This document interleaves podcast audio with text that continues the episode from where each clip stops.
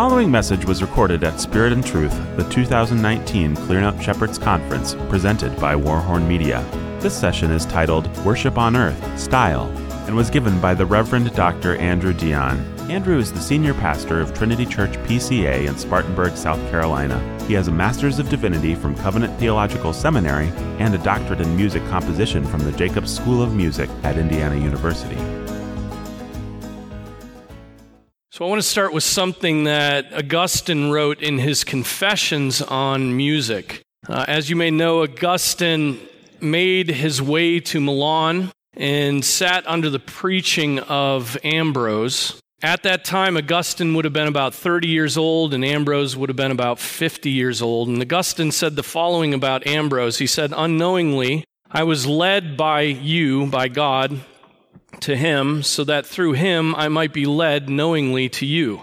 So Augustine attributes his conversion to the work of Ambrose. Also in Milan, Augustine heard the music of the worship services. And as with most things, Augustine had thoughts about music and its place in worship that others did not have or did not think they had, and he was able to put them into words. He grappled with the beauty of music and how to put beauty in its proper place in worship. Here's what he said, and it's on the overhead behind me. The delights of this sense of hearing had a stronger grip and a greater authority over me, but you loosed the bond and set me free. Yet now, when I hear sung in a sweet and well trained voice those melodies into which your words breathe life, I do, I admit, feel some pleasurable relaxation though not of the kind which would make it difficult for me to tear myself away, for I could get up and leave when I like. Nevertheless, they do demand those, those sounds, they do demand, oops, I lost my place, uh, a place of some dignity in my heart so that they may be received into me together with the words that give them life and it is not easy for me to give them exactly the right place. It's not, it's, it's hard for Augustine to put, to put the music in the right place when the music and the words combine in worship. For sometimes it seems to me that I am giving them, those melodies, more honor than is right. I may feel that when these holy words themselves are well sung, our minds are stirred up more fervently and more religiously into a flame of devotion than if they were not so well sung. And I realize that the emotions of the Spirit are various, each by some secret kind of correspondence, capable of being excited by its own proper mode of voice or song. But I am often deceived by this pleasure of my flesh, to which the mind should not be given over to be enervated. But at other times, when I am over anxious to avoid being deceived in this way, I fall into the error of being too severe. So much so that I would like banish both from my own ears and those of the church as well as the whole as well the whole melody of sweet music that is used in David's Psalter. And the safer course seems to me that of Athanasius, bishop of Alexandria, who, as I often I have often been told, made the reader of the psalm employ so very small a modulation of the voice that the effect was more like speaking than singing. But then I remember the tears I shed at the singing in church at the time when I was beginning to recover my faith. I remember that now I am moved not by the singing, but by the things that are sung. When they are sung with a clear voice and correct modulation, and once again, I recognize the great utility of this institution. So I fluctuate between the danger of pleasure and my experience of the good that can be done. I'm inclined on the whole, though I do not regard this opinion as irrevocable, to be in favor of the practice of singing in church, right? So he, he's inclined to be in favor, but he could give it up.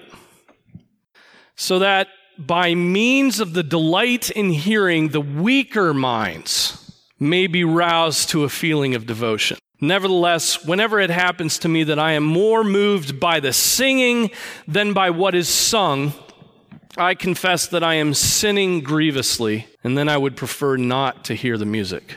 There's so much that we could pull out of uh, what he said there.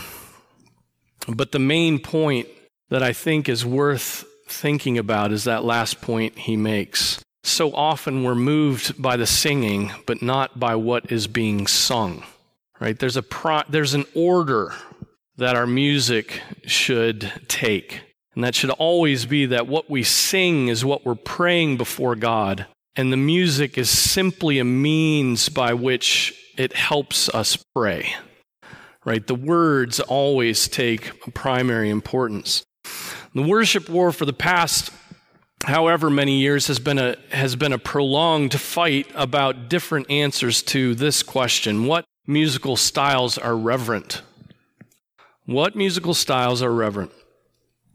Some say one thing, some say another, some say that it's everything, some say nothing. But there are questions that I don't think we've grappled with, like those brought to mind by the quote from Augustine Is it sin when the music sways us more than the words? Is it sin?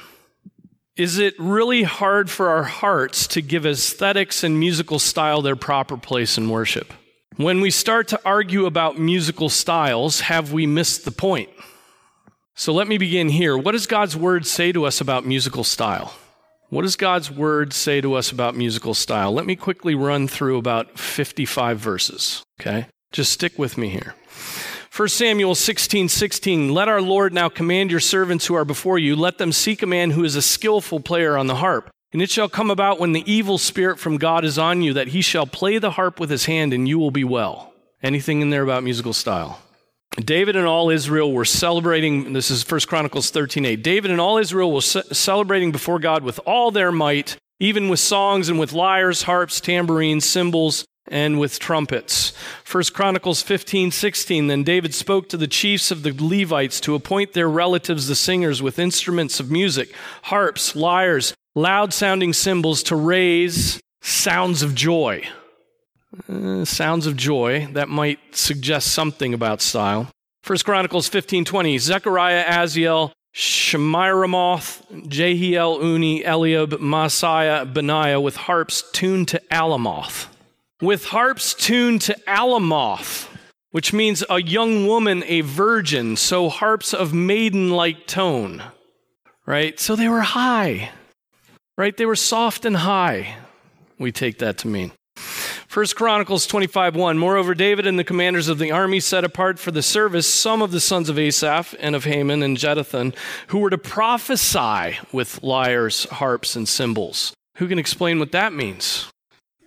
Prophesy with harps, lyres, and cymbals. Of Jeduthun, the sons of Jeduthun, Gedaliah, Zeri, Jeshai, da, da, da, under the direction of their father Jeduthun, with the harp, who prophesied in giving thanks and praising the Lord.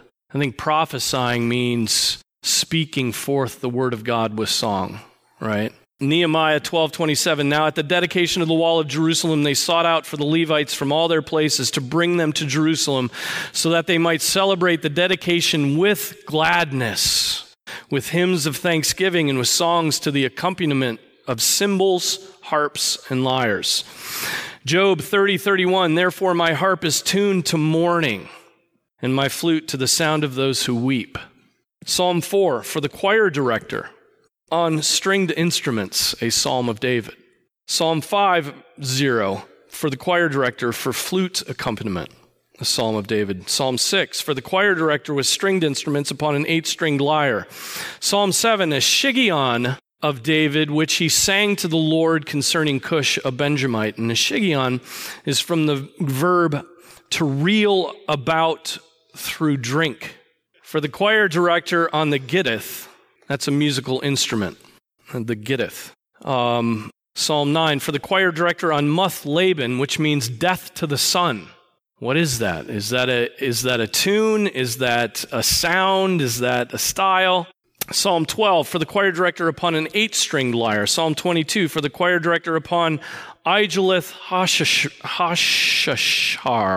hind of the morning. Psalm 30, a psalm, a song at the dedication of the house, a psalm of David. Psalm 32, a psalm of David, a maskil, which is possibly, we don't know, a contemplative or skillful song. Psalm 45 for the choir director according to the Show Shanim, the lilies, a maskil of the sons of Korah. For the choir director, Psalm 46, a psalm of the sons of Korah set to Alamoth. Possibly that means for soprano voices. Psalm 53, for the choir director, according to Mah- sickness or sad tone, that means. It's also a maskil of David. So there are many more of these that I could go through. The Psalms give us a lot of information about the music and the instruments and perhaps the tunes, none of which we have, right? And even the instruments, we don't really know. Most of them were made of wood and have decayed. We don't have examples of them. We know what the brass instruments were because they, can, they exist, but, but we just don't know what they sounded like, even how they were played. We don't have that information. God did not, like he did with the temple, right? He gave specific directions about how to build that temple, and we could do a pretty good job following his rules. But as far as musical architecture, we don't have much in Scripture to run with, not even close to the temple structure. A few more verses. Lamentations 5:14 Elders are gone from the gate young men from their music. The joy of our hearts has ceased our dancing has been turned into mourning. Amos 6:5 those who improvise to the sound of the harp and like David have composed songs for themselves. Luke 15:25 Now his older son was in the field and when he came and approached the house he heard music and dancing Mark 14:26 After singing a hymn they went out to the Mount of Olives. That's Jesus and his apostles. Acts 16. But about midnight, Paul and Silas were praying and singing hymns of praise to God, and the prisoners were listening to them. 1 Corinthians 14. Yet even lifeless, lifeless things, either flute or harp, in producing a sound, if they do not produce a distinction in the tones, how will it be known what is played on the flute or on the harp? Ephesians 5:18 and do not get drunk with wine for that is dissipation but be filled with the spirit speaking to one another in psalms hymns and spiritual songs singing and making melody with your heart to the Lord always giving thanks for all things in the name of the Lord Jesus Christ to God even the Father and be subject to one another in the fear of Christ Two more. Colossians 3:16, the parallel to that. Let the word of Christ richly dwell within you and with all wisdom teaching and admonishing one another with psalms and hymns and spiritual songs, singing with thankfulness in your hearts to God. And then Revelation 14:2, and I heard a voice from heaven like the sound of many waters and like the sound of loud thunder. And the voice which I heard was like the sound of harpists playing on their harps. So we receive no information about musical structure, maybe some highs and lows. We don't get any information about mu- melodic structure, harmony, counterpoint, contour, meter, rhythm, tempo, form. None of that is found in Scripture. There's simply no details about what the music should or would or could sound like other than instrumentation and one very important thing mood. Instrumentation and mood right? Glad and sad, mourning and dancing. We receive words for singing, but no direction, no inspired direction about style.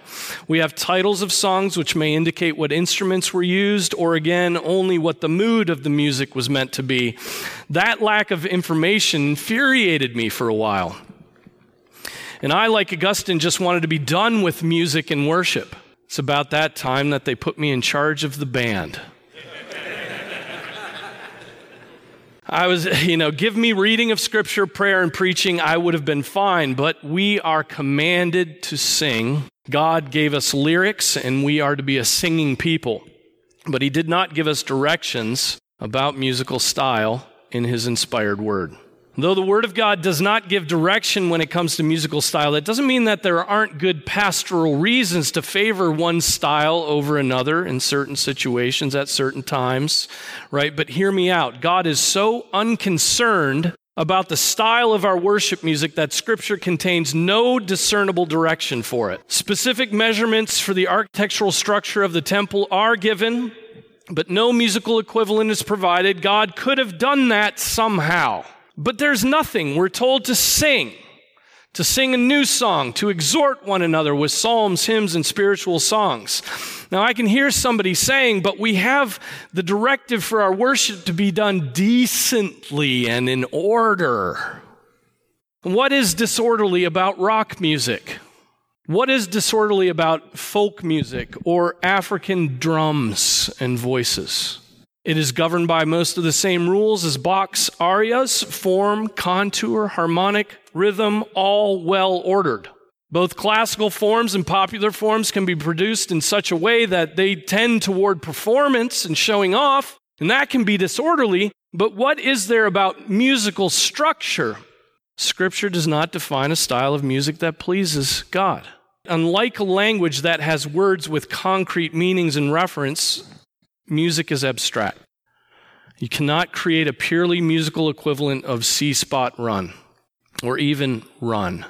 You may be able to compose or improvise something that gives an impression of fast motion, but never a specific motion that everybody listening would agree upon, unless, of course, you use a title to suggest, and that's the use of words, a title to suggest that to the minds of the listeners.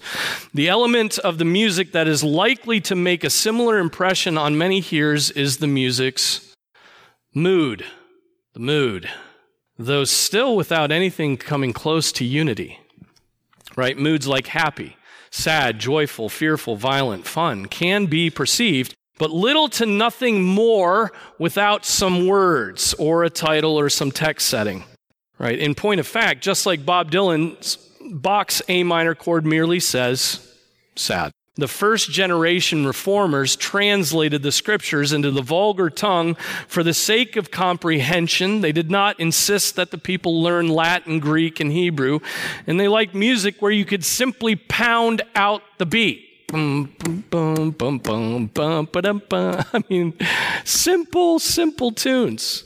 If music is a kind of language, however limited, those who demand that we retreat from today's popular music styles have little regard for comprehension and thinking that they've discovered the sacred style that speaks in the Christian way, they are overestimating their musical language of choice's clarity. And based upon that error, they are also dismissing music that without any loss of power or clarity, right, meets our people where they are and can immediately feed them.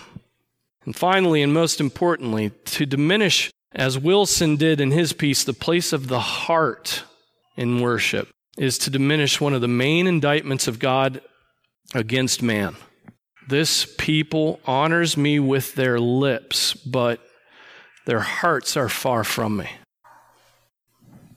To honor God with lips alone really requires Bach's orderliness and complexity. Hearts that are close to the Lord, though, may faithfully sing anything right? A new song, an old song, a popular song, an aria from a cantata, a chorale, a Gregorian chant, or a country and western ballad. May sing anything and please and honor God. The offering of Cain was not as good as Abel's because the heart of Cain was far from the Lord. Had the heart had his heart been faithful, his offering would have been pleasing to God. Separate from the heart, Here's the point separate from the heart, musical styles do not commend us to God. There are no reasons to prefer one style over another in our worship. Add to that the diversity of the text that music must set, and you have a good reason to prefer an eclectic mix of styles right? But to declare one sacred style, one style pleasing to God, one style something that commends us to God is to think like those men who built the Tower of Babel, right? They believed that they could make a name for themselves. They believed that they could climb their way into the presence of God by the work of their own hands. If we think musical excellence or our musical sophistication or our musical styles or, or our aesthetic sensibilities can raise us up into the heavenlies, we are no better than the godless men of Babel. They trusted in their own ability to build a structure and, and in their intellect. And God came down and confused their aesthetic sensibilities and their ability to communicate. It's unpopular to say this, but it is scripture and it's foundational. Whatever is not of faith is sin. right? That includes our uses of music. What God is concerned about is our hearts before our forms. There is one thing that God honors from sinful man faith in his son. Faith in his son, and that in and of itself is a gift from him, right? Neither, foods, nor clothes, nor musical styles will commend us to God. Can we agree on that? Can we agree on that? But some of you have to repent of your elitism to agree on that. Even Calvin, who is committed to some kind of style, though he only went so far as to call it grave and majestic, said this that unless voice and song, if interposed in prayer, spring from deep feeling of heart, neither has any value or profit in the least with God. And he said, it is necessary for us to remember what St. Paul says that spiritual songs can be sung truly only from the heart.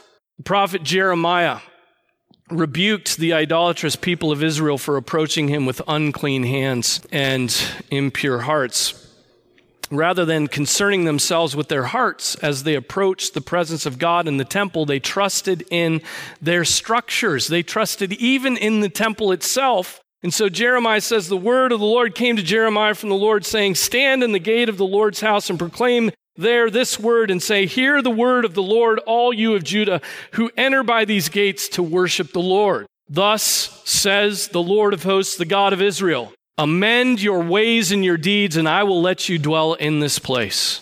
Do not trust in deceptive words saying, This is the temple of the Lord, the temple of the Lord, the temple of the Lord.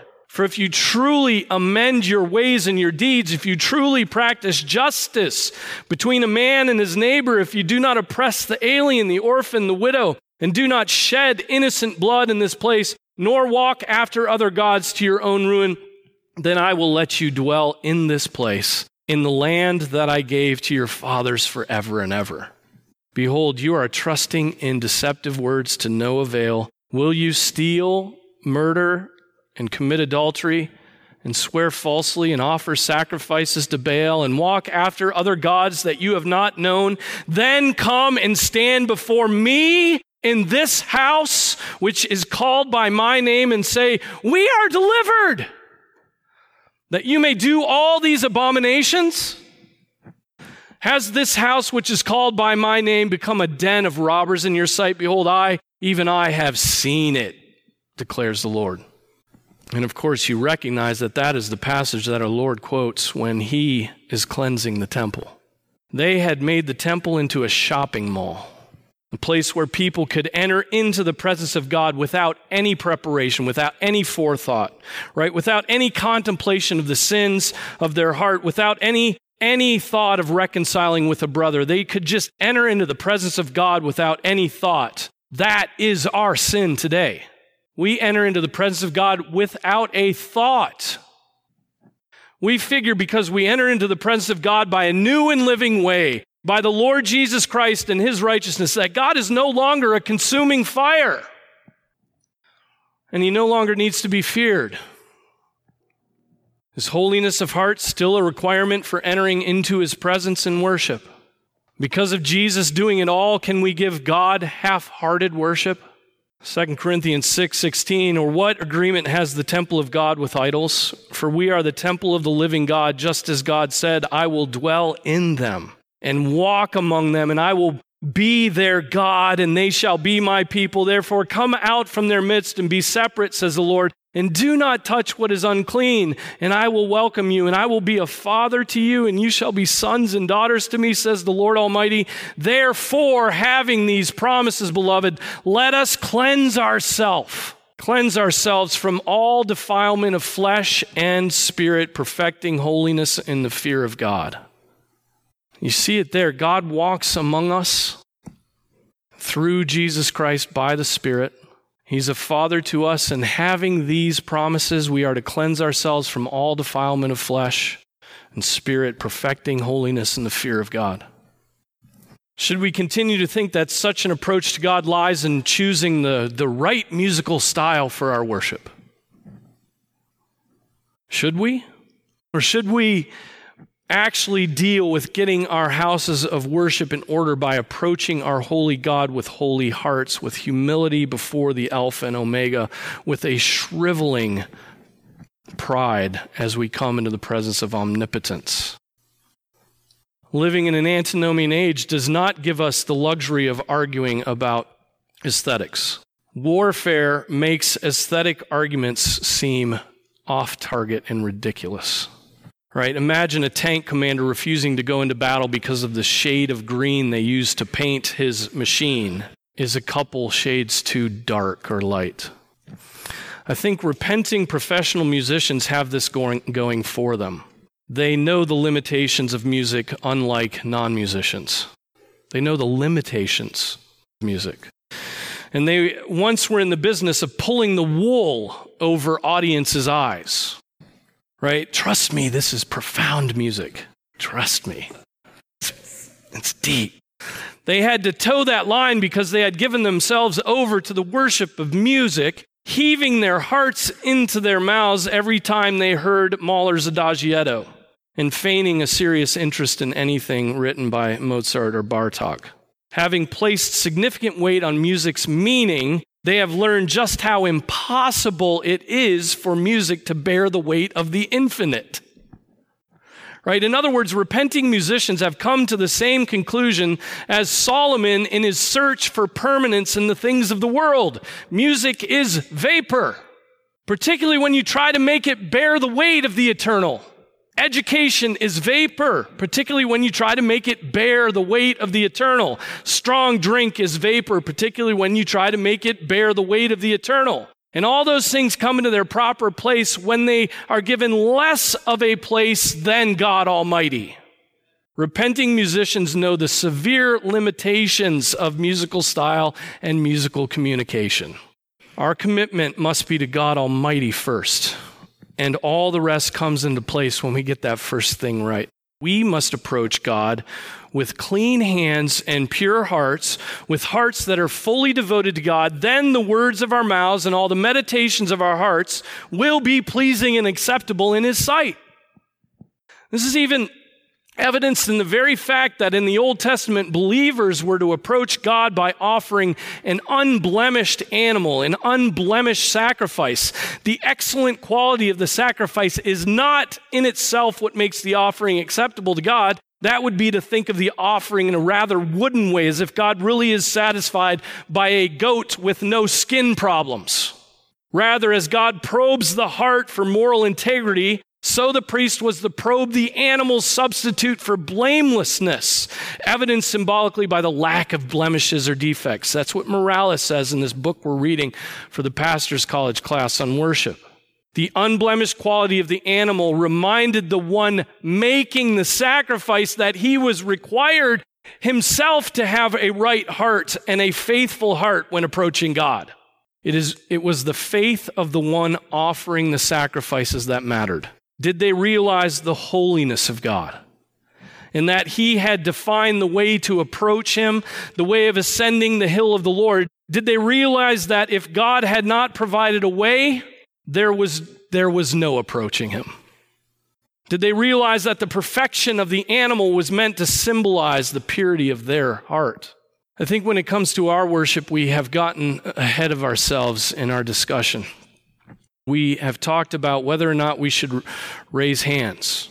We've talked about whether or not we should use this or that style. We've talked about whether or not we should lead from the front or the back of the sanctuary, whether or not we should sing loudly, whether or not we should sing, whether or not we should have wine in communion, whether or not we should kneel for the prayer of confession. And I believe God witnesses this as our way of not giving ourselves to what He actually desires, which is pure hearts. It is so much easier to have a discussion about how we process forward for the communion table and very difficult to discuss who should be coming to that table and what kind of self examination they should have done.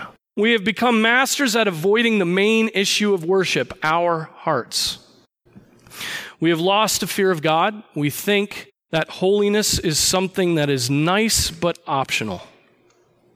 Because of the shadow cast by Jesus' crucifixion, we believe that there is no work for us to do in the Christian life. We have become antinomian when it comes to the real issues like faith, and radical legalists when it comes to peripheral, peripheral issues like style.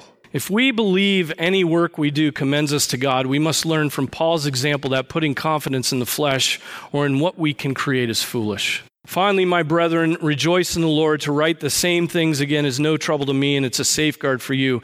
Beware of the dogs, beware of the evil workers, beware of the false circumcision, for we are the true circumcision who worship in the Spirit of God and glory in Christ Jesus and put no confidence in the flesh Although I myself might have confidence even in the flesh, if anyone else has a mind to put confidence in the flesh, I far more. Circumcised the eighth day of the nation of Israel, of the tribe of Benjamin, a Hebrew of Hebrews, as to the law of Pharisee, as to zeal, a persecutor of the church, as to the righteousness which is found in the law, found blameless. What does Paul say next? But whatever things were gained to me, these things I have counted as loss for the sake of Christ.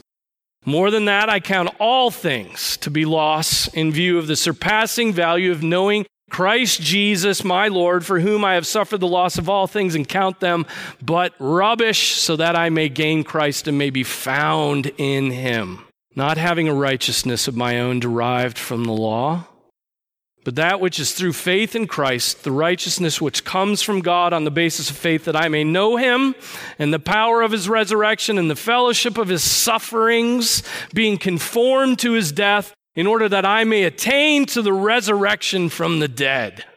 You see, he's repenting of all those stupid, stupid fleshly things. Here's what Calvin says on that passage. Where we see a false estimate of one's own excellence, where we see arrogance, where we see pride, there let us be assured that Christ is not known. On the other hand, so soon as Christ shines forth, all those things that formerly dazzled our eyes with a false splendor instantly vanish, or at least are disesteemed. But it is asked whether it is necessary for us to renounce riches and honors and nobility of descent and even external righteousness that we may become partakers of Christ. For all these things are gifts of God, which in themselves are not to be despised. I answer, that the apostle does not speak here so much of the things themselves as of the quality of them. It is indeed true that the kingdom of heaven is like a precious pearl for the purchase of which no one should hesitate to sell everything that he has. There is, however, a difference between the substance of things and the quality. Paul did not reckon it necessary to disown connection with his own tribe and with the race of Abraham and make himself an alien that he might become a Christian, but to renounce dependence upon his descent. It was not befitting that from being chaste he should become unchaste, that from being sober he should become intemperate, and that from being respectable and honorable he should become dissolute, but that he should divest himself of a false estimate of his own righteousness and treat it with contempt. We too, when treating of the righteousness of faith, do not contend against the substance of works, but against that quality with which the sophists invest them, inasmuch as they contend that men are justified by them. Paul therefore divested himself not of works, but of that mistaken confidence in works which he had been puffed up by. Repeatedly, we learn in Scripture that God is concerned with holiness, the clean hands, and the pure heart of those who approach him. Do we really think that one style over another can commend us to God's presence? Is this not exactly what Paul argues in Philippians? That all the things he once relied upon to commend him to God are crap. It's much safer to argue about musical style and have a posture of rigor than it is to be rigorous against our proud, lustful, gossiping hearts. Why is it that those who are most dogmatic about outward forms are least dogmatic about themselves? Woe to you, scribes and Pharisees, hypocrites, for you clean the outside of the cup and the dish, but the inside they are full of robbery and self indulgence. You blind Pharisees, first clean the inside of the cup and of the dish, so that the outside of it may become clean too. Woe to you, scribes and Pharisees, hypocrites, for you like whitewashed tombs, which on the outside appear beautiful, but inside they are full of dead men's bones and all uncleanness. So you too outwardly appear righteous to men, but inwardly you are full of hypocrisy and lawlessness. God will accept Bach in four parts if sung with faith, but he will also accept the drums of an African tribe singing with faith and the pipe organs of a cathedral if accompanied by voices making melody from their hearts with faith. So, you want me to talk about musical style? There, I've done it. Of course, there are pastoral reasons to go certain ways and avoid certain music and worship, but that's circumstantial. It's not mandated by Scripture. Jesus said of the Pharisees that they offered long prayers for what reason? Does anybody remember that? For appearance's sake. They offered long prayers for appearance's sake. I contend that those professional musicians we've put in charge of our worship services offer compl- complicated, classically oriented music for appearance's sake. Likewise, those untrained musicians we've put in charge of our worship services offer complicated, popular oriented music for appearance's sake. So let's repent of the thing for which we should repent. Let's repent until we have hearts that are close to God. Then our hearts will sing with faith to God. Let me finish here. Now, Nadab and Abihu you have to bring up Nadab and Abihu in, a, in this lecture. Now, Nadab and Abihu, the sons of Aaron, took their respective fire pans and, after putting fire in them, placed incense on it and offered strange fire before the Lord, which he had not commanded them. And fire came out from the presence of the Lord and consumed them, and they died before the Lord. Then Moses said to Aaron, It is what the Lord spoke, saying, By those who come near me, I will be treated as holy and before all the people I will be honored.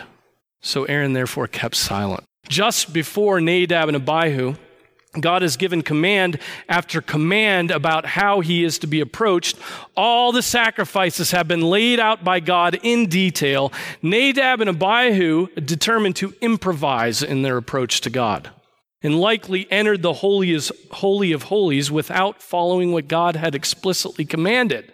Leviticus 10:1 says they did that which he had not commanded them. Secondly, notice what Moses says to Aaron in verse 3 By those who come near me, I will be treated as holy, and before all the people, I will be honored. In other words, they, they both broke the explicit command of God concerning how to approach his presence, and they did so with a contempt of God in their hearts. Nadab and Abihu did not treat God as holy or honor him before the people. And our discussions today, for reasons I pointed out, revolve around the first point. Why exactly was the fire strange? But what of the second point, that Nadab and Abihu approached the Lord without fear and honor in their hearts? Does that have an application today? Or is it a betrayal of the new covenant for us to worry about our hearts in worship? Right? If only we can get the right music, we'll be okay, right? If only we can get the proper liturgy, we'll be okay. If, you know, if only we can preach our sermons with the proper eloquence, we'll be okay. If only we can get all the forms down, we'll be ushered right into the presence of God. It's as Calvin said, and it, it's very simple that unless voice and song spring from deep feeling of heart, neither has any value or profit in the least with God. Are you willing to accept that simple point? Or will you dismiss heart religion as pietism and individualism? Will you go away from this lecture saying that I care nothing for the church visible in outward forms and the means of grace and the posture of the body and corporate actions of worship? That would be to misunderstand me. That would be completely to misunderstand me. The call to reforming our worship is nothing less than a call to repentance, to the reform of our hearts. Do not make the mistake of thinking it's solely a function of making our forms more excellent. God is not obligated by our excellence. The earth is the Lord's and all it contains, the world and those who dwell in it. For he has founded it upon the seas and established it upon the rivers. Who may ascend into the hill of the Lord? And who may stand in his holy place?